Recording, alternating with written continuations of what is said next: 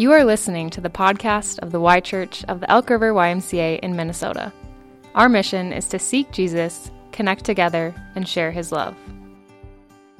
Find a Bible and meet us in Second Thessalonians. Nicole Trujillo is our scripture reader this morning.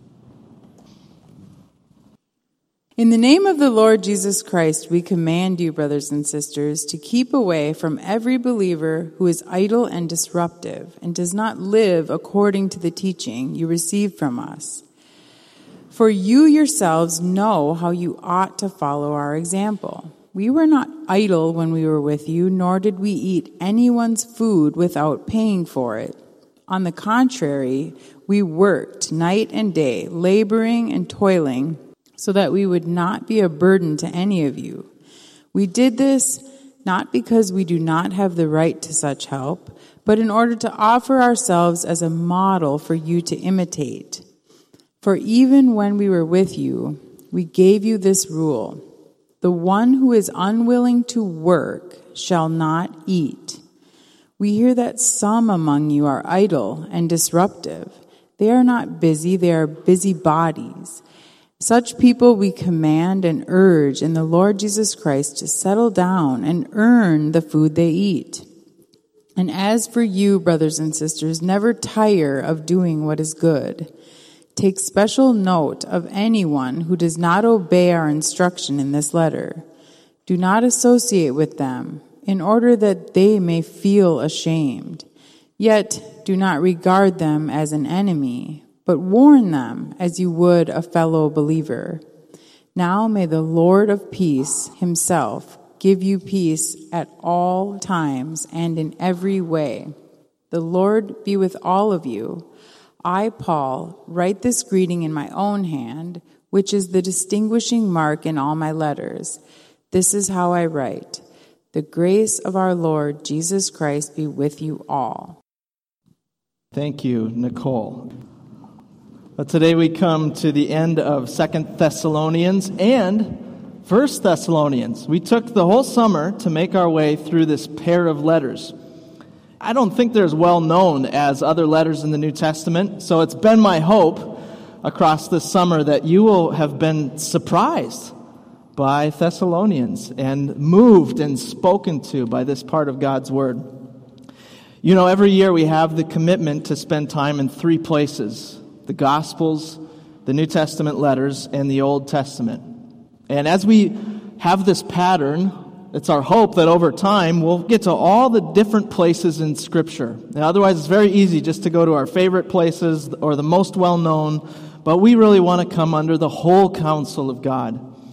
And so I want to give you a little preview of what's coming up this fall since we're in this season of anticipating back to school. Next weekend, Labor Day weekend, we have a standalone message, so it's not part of a series, but just one Sunday on an obscure little Bible character named Obed Edom. He has a little part, but a big legacy in First Chronicles is where we'll be. So come back next Sunday. If you've never heard of Obed Edom, we're going to have a great time exploring his story next week.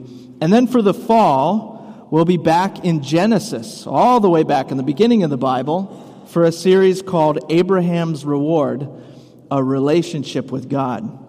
It has been 10 years since we studied the life of Abraham, and so we're due. I was reading a book this past year by a YMCA chaplain, Oswald Chambers. Maybe some of you have heard of him or his devotional, My Utmost for His Highest.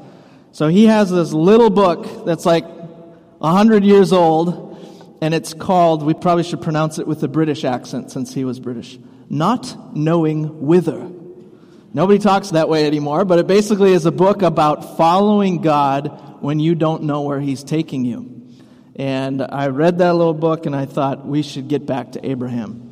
We are also delighted to welcome back Tom Jurgens from Mongolia. It's his first Sunday back, and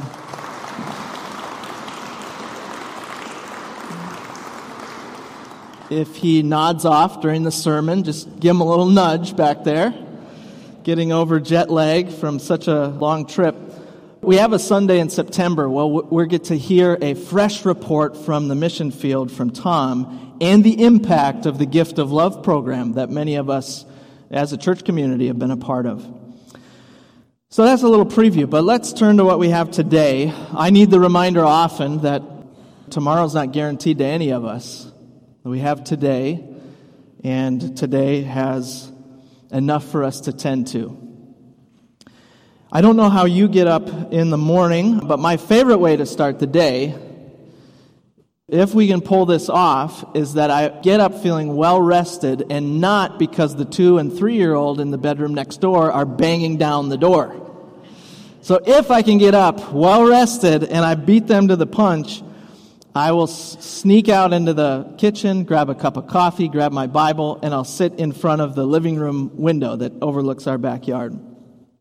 C.S. Lewis said that from the very moment you wake up, all your wishes and hopes for the day rush at you like wild animals. So he says the first job each morning consists simply in shoving them all back, in listening to that other voice, letting that other larger, stronger, quieter life come flowing in.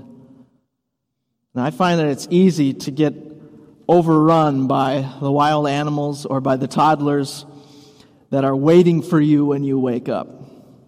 So I've entitled the message today, Persevering and Full of Peace.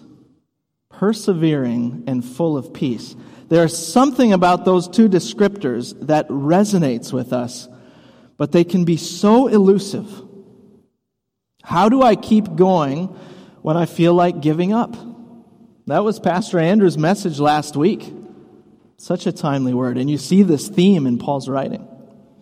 And secondly, how in the world do I experience a fullness of peace when I have so much that I'm worried about or stressed about or just plain so much to do?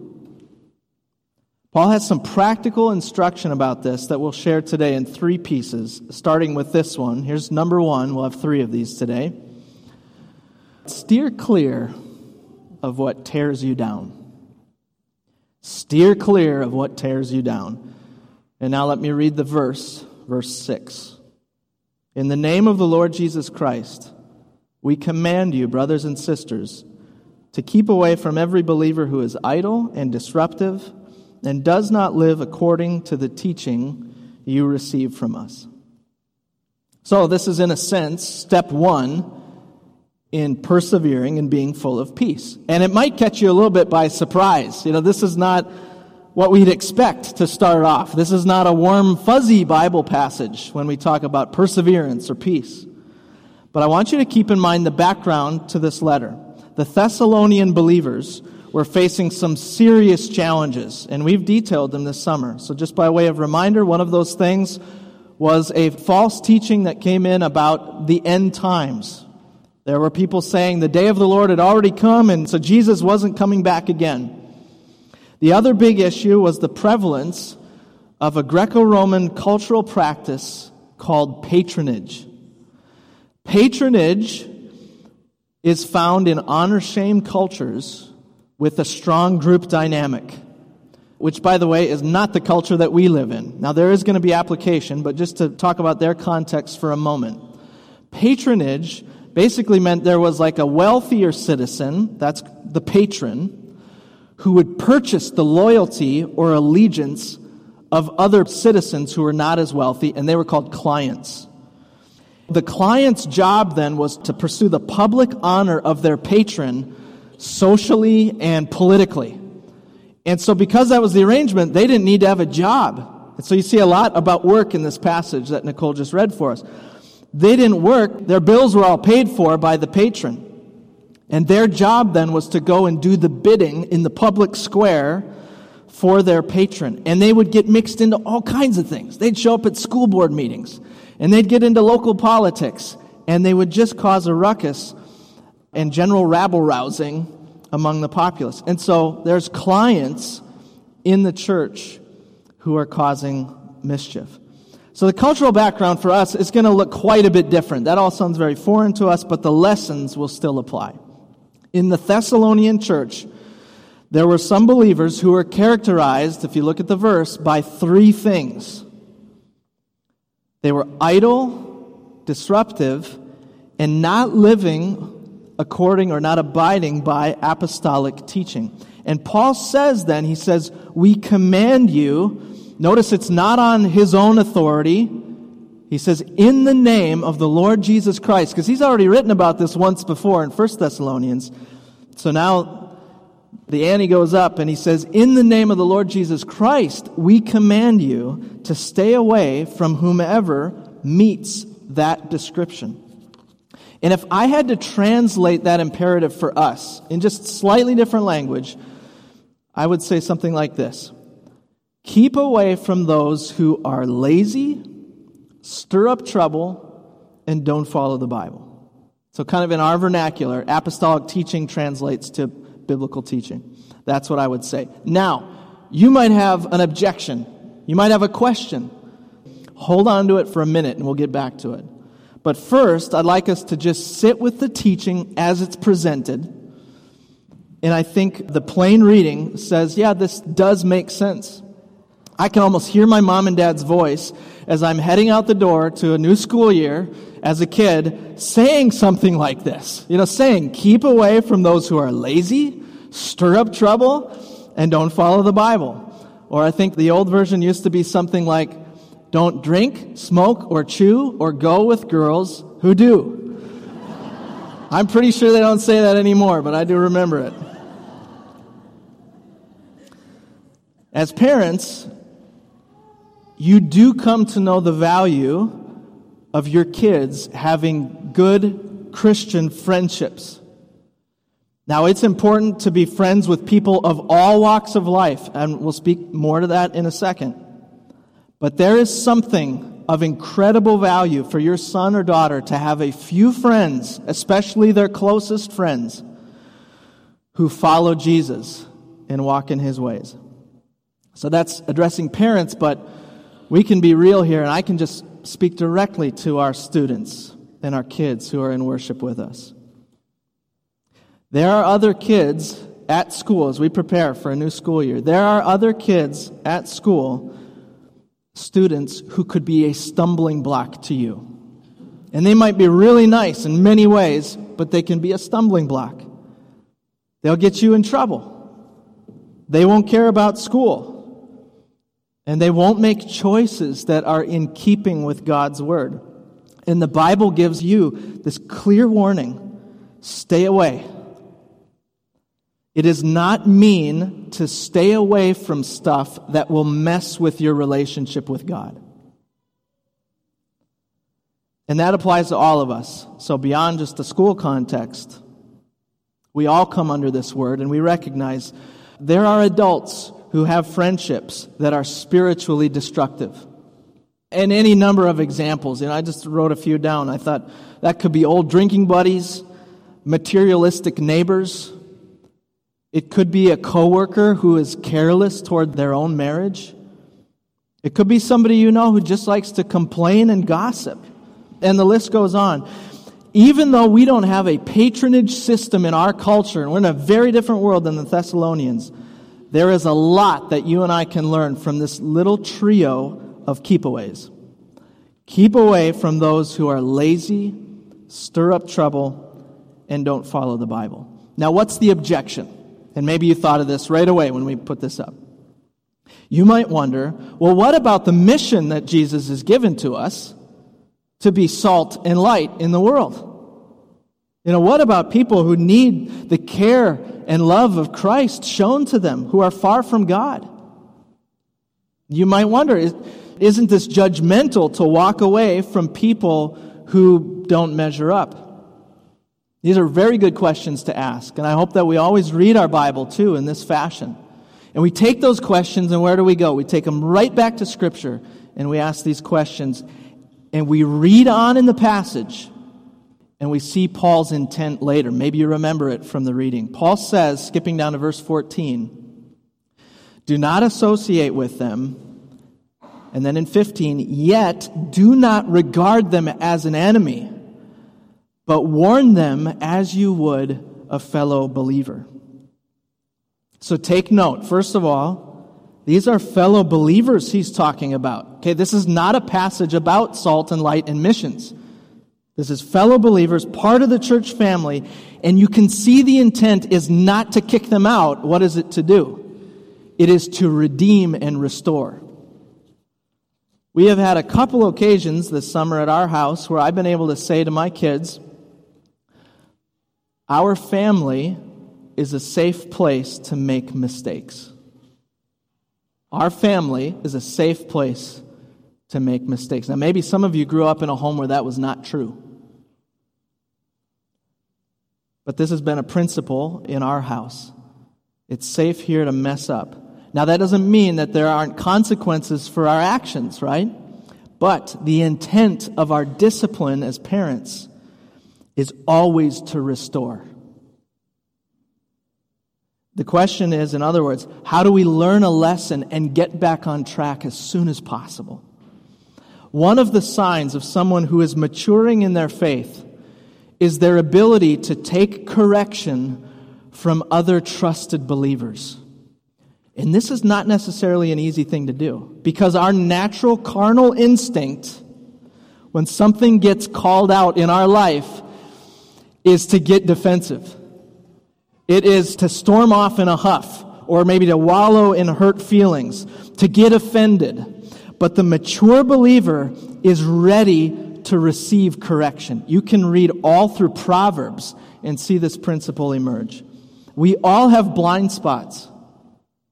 Any one of us here, me included, can get off track.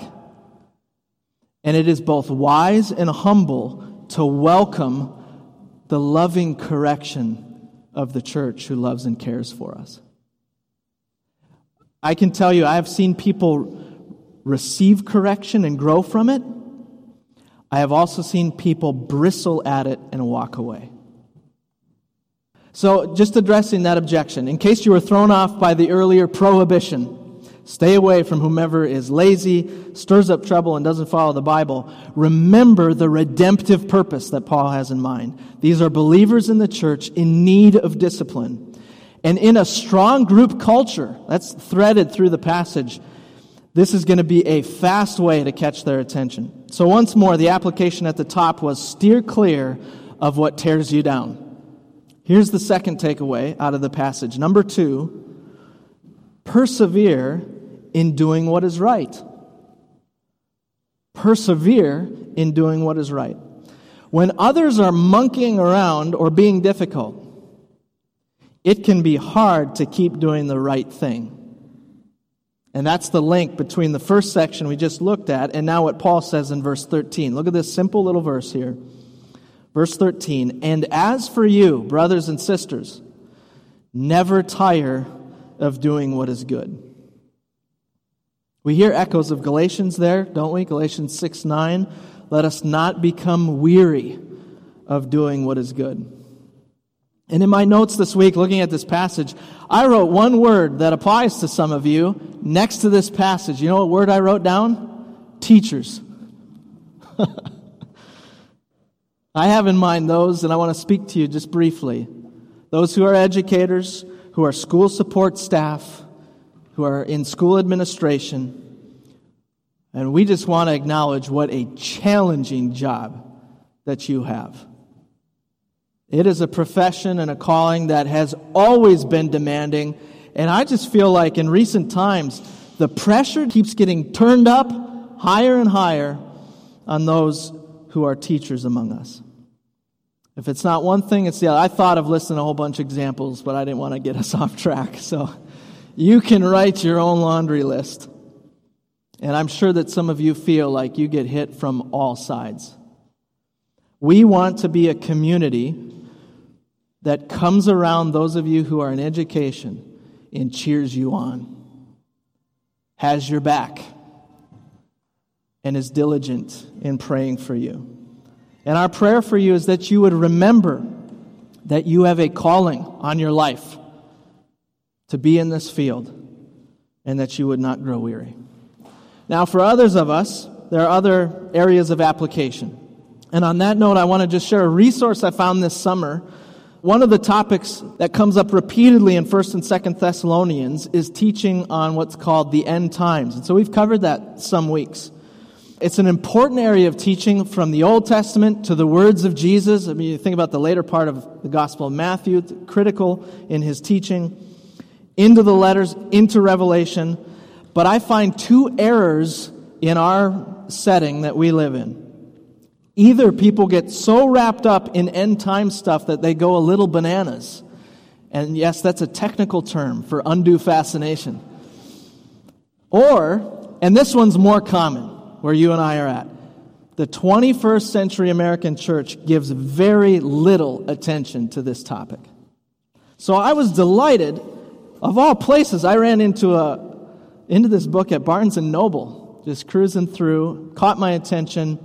I picked it up. It's excellent. It's called Bright Hope for Tomorrow How Anticipating Jesus' Return Gives Strength for Today. It's by Chris Davis. Been reading it over the last month, and it is a gem. It is great teaching, and it's devotional in nature, very practically oriented. So if you want to go a little further into this oft neglected theme of the end times, pick up this book or you can listen to it on Audible if you have a commute or you like audiobooks. And to this point on perseverance, the author writes that Paul was able to walk with confidence in his calling because he knew, Paul knew that in the end, the assessment of Jesus would be all that mattered. And I pulled this quote for us I want to share with you today. He goes on to say, In a world where social media amplifies the opinions of anyone with a mobile device, and where charitable discussion is on the decline, let us turn down the volume of the critics and turn up the voice of our Lord as we walk in obedience to Him and anticipate hearing, Well done, good and faithful servant. That is a great perspective for a new school year. It's a great perspective for an election year ahead of us in 2024. And just the day to day reality of following Christ. Sometimes I feel like life feels like that old game, King of the Mountain. I don't even know if they allow that game on the playground anymore. Probably not. But you know, you play it on like a mound of snow or on the couch in the basement, wherever it was.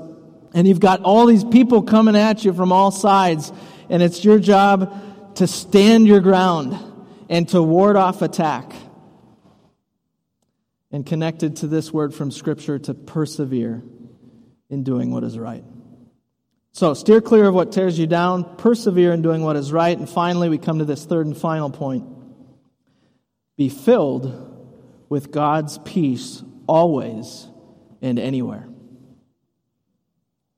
We'll get to Second Thessalonians, what prompts this in a moment, but I'm reminded, I think Paul was thinking about words from Jesus in John 14. John 14, 27, Jesus says, Peace I leave with you, my peace I give you. I do not give to you as the world gives. Do not let your hearts be troubled, and do not be afraid. When Jesus says that in John 14, the passage follows right on the heels of Jesus' promise to send the Holy Spirit. He's saying, I'm going back to the Father to send the Holy Spirit, and the Holy Spirit is given to every believer. And it's the Holy Spirit then who fills us with the peace of Christ. All right, so that now to introduce our passage, 2 Thessalonians 3:16. Now may the Lord of peace himself Give you peace at all times and in every way. The Lord be with you all. I think this is a great memory verse. If you want to put something in memory for this fall, make it this verse. A Bible verse that you can jot down and stick into your kid's lunchbox or backpack for the first day of school. So you can write this down or you can take a photo of it. Second Thessalonians 3:16. Now may the Lord of peace himself, and who is that by the way? That's Jesus. May he give you peace at all times and in every way. Kids, I have no doubt that some of you are anxious or nervous about going back to school. And it might not be easy. You know, we won't make light of the first day of school and the challenge that can be. But we want you to know that you do not walk alone. God wants to fill you up like you fill up your water bottle, full of peace to the very top, full of living water, so that you can make it and you can even flourish like a well watered tree. The message, as we close, the message of this summer of First Thessalonians was stand firm in the Lord. The message of Second Thessalonians was, I'm still standing. And so may it be true for you in 2023 in 2024. May you persevere and may you be full of peace.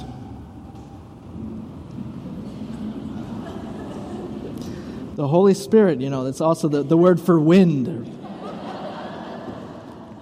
Let's pray together. Would you bow with me?